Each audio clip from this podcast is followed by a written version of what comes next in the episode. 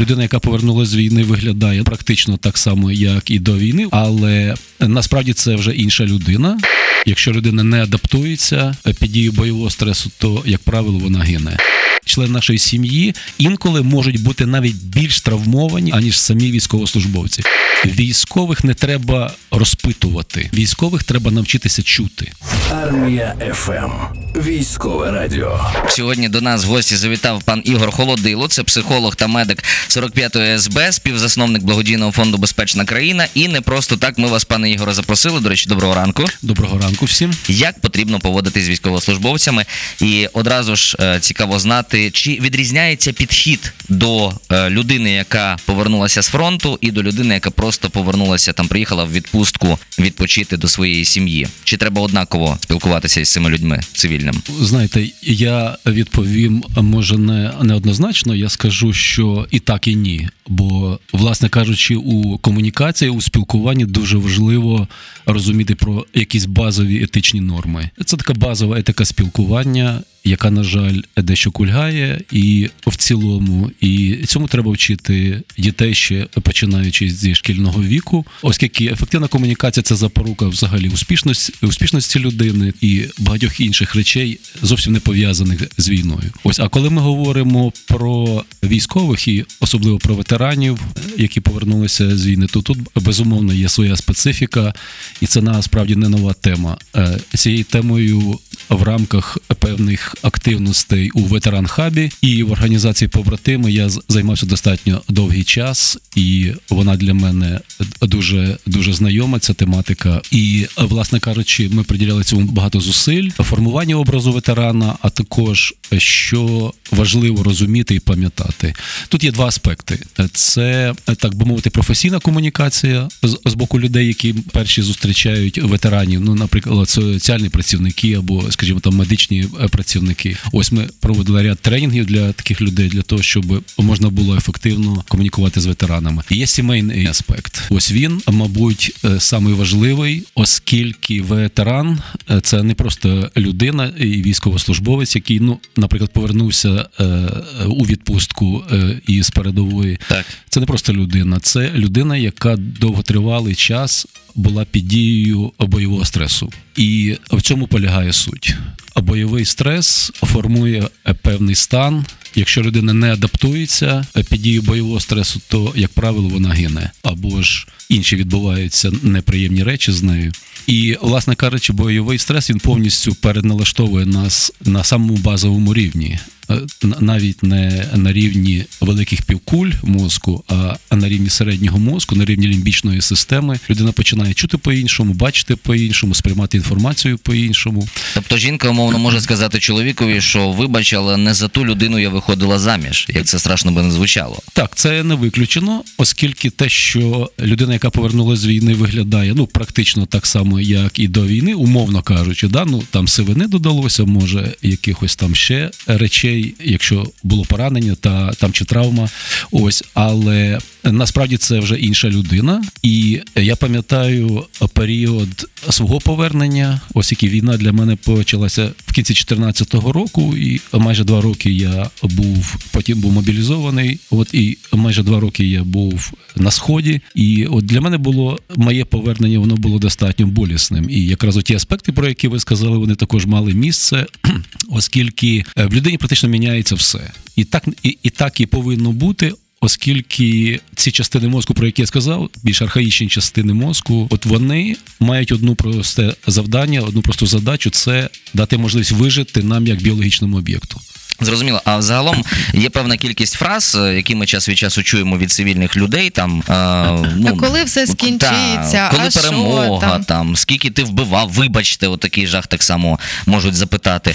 Є ще такий, от ну знаєте, умовний хіт-парад таких фразочок, які от категорично не треба казати військовим. Зараз нас почують Е, різні так, люди так, і зроблять правильні звичайно. висновки. Ну я зразу скажу вам, я називаю це дурнуватими запитаннями. Ось і е, ці дурнуваті запитання запитання саме пов'язані із невмінням комунікувати, у принципі, із так мовити, з порушенням кордонів, особистих кордонів людини, і це дуже велика, дуже велика проблема. І нерозуміння цих речей воно і призводить до подібного роду запитань, які, власне кажучи, з тої чи іншої причини у людей з'являються. Їх може бути багато цих причин. От і топ ви вже мабуть назвали із, із того, що запитують. Ну, ще питають, багато наших гине, ніби хтось там із бійців може собі уявити втрати. Так, дурнуваті питання, вони тому й дурнуваті, що вони зразу ж в собі мають дуже коротку відповідь. Ось. І ця відповідь е, з величезною ймовірністю зразу отримується цієї людини, яка задає ці дурнуваті запитання. Ну, до прикладу, ну піди і подивись. Або візьми і спробуй.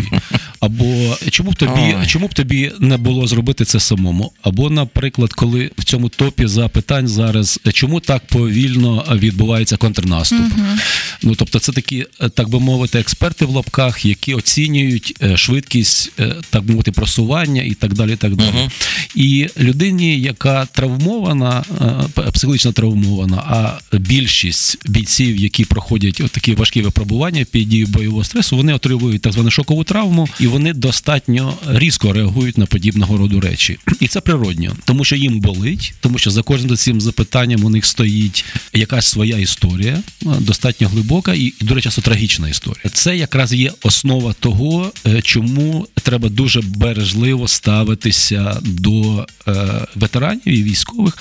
І виходить, тут треба із дуже простих, дуже простих речей. Ну, по-перше, та комунікація, етика комунікації, про яку я казав. Але я для себе ще сформував інший підхід. Я цей підхід сформулюю таким чином: військових не треба розпитувати, військових треба навчитися чути. Золоті слова. Е, Суть у тому, що коли ви перестаєте розпитувати про війну, оскільки дуже е, велика ймовірність, що ви невдало задасте запитання, а потім невдало вибачитеся за невдало за задане запитання там і так далі, це призведе до можливо достатньо агресивної реакції. А агресія, до речі, є одним із необхідних компонентів взагалі військової професії. Тому що якщо ти не будеш агресивний на війні, то шансів в тебе вижити буде значно менше. І це така собі нормальна реакція на ненормальні умови. Настя, я пропоную нам проговорити такий топ від армії FM фраз, про що не можна питати військових. Хоч, як ви кажете, дурнуваті запитання. Озвучимо, будь ласка, так їх всі. Так, що там? Що там? Коли все скінчиться?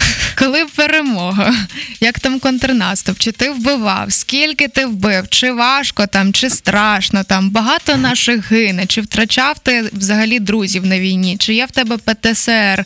Чи ти думав або боявся, що буде, якщо загинеш? Як ти взагалі опинився в армії? Ну такий наш, наш особистий топ. Нормально? О, це просто я б сказав би прям вишукано, вишукано ви підібрали.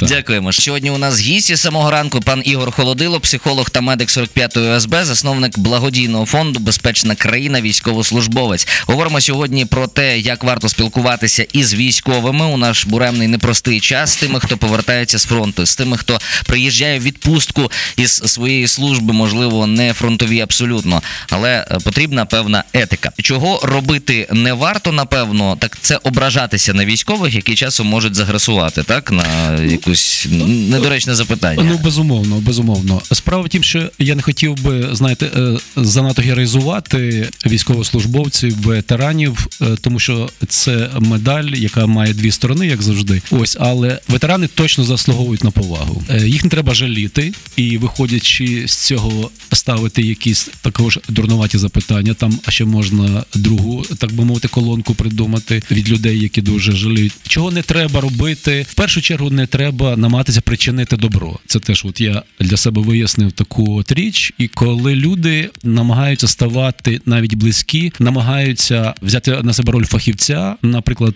психотерапевта, намагаються з усіх сил е, чимось допомогти, розібратися, торкнутися, можливо, аспектів, які і не треба торкатися, і відповідно повторно травмують, отримують відповідно е, агресивну реакцію. Як правило, виникає конфлікт, і це дуже дуже дуже погано впливає на атмосферу, ну зокрема в сім'ї там і так далі. Я зараз насправді говорю про чесність у стосунках і про те, що ми не повинні брати на себе ролі, які нам не властиві, і це є запорукою того, що ми відновлюємо довіру. Мгм. коли людина повертається, ми відновлюємо довіру. Тому що просто присутність і те тепло, яке ми можемо передати один одному, вони достатні для того, щоб от врівноважити оцей контраст, війна і цивільне життя. От мені що цікаво, підскажіть, будь ласка, на вашу думку, всі, хто причетний до військовослужбовців, сім'ї, взагалі, можливо, якісь родичі, чи мать, вони от проходити обов'язково якесь навчання, спілкування з військовослужбовцем? Так, безумовно, і я сказав би, що це рівняння. Це рівняння в два боки, так само, як і військовослужбовці повинні розуміти, як спілкуватися зі своїми близькими після повернення. Бо є ще один аспект, про який мало хто говорить. Я хотів би його зараз озвучити тут у вашій студії. Це те, що існує декілька типів травми. Ось травма за себе це коли ми переживаємо якусь травмуючу, психотравмуючу подію. А є ще інший тип травми це травма за іншого. Це такий феномен, який був колись відкритий американцями. Пілоти літальних апаратів, е, коротше кажучи, там рівень суїцидів був достатньо високий. І з цим почали розбиратися і зрозуміли, що вони були свідками дуже травмуючих подій. Так от, близькі люди, е, нам близькі, члени нашої сім'ї, інколи можуть бути навіть більш травмовані, аніж самі військовослужбовці. І це пов'язано з тим, що ці люди живуть у кошмарі 24 на 7 в очікуванні тих людей, які зараз знаходяться на, на передовій, і особливо коли вони точно не знають, що там відбувається, коли мас-медіа підливають достатньо серйозних там проблемних моментів. От і ці люди можуть бути дуже травмованими. І тоді зустрічаються дві людини, яка кожна з яких має певну травму, і вони, начебто, рідні, начебто близькі, начебто подружжя, але вони зовсім інші внутрішньо, і це треба враховувати. Як правильно подякувати військовослужбовцю? Я чула, що не варто підходити, а варто просто схилити голову, кивнути і покласти руку на серце. Чи можливо це якось інакше зробити? Я скажу вам, що це дуже дуже хороший і правильний підхід. От саме так подякувати, тому що інколи одного жесту достатньо, щоб ви невербально висловили якесь своє ставлення. Ось, скажімо, у Сполучених Штатах там і в багатьох країнах Європи там прийнято. е, Там прийнято дякувати за службу.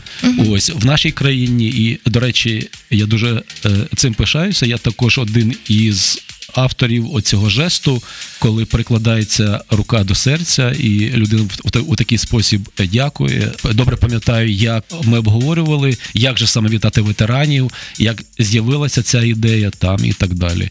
От у піці ветерану ми колись сідали там невеликим колом людей, і, і тоді це так би мовити. І воно прижилося.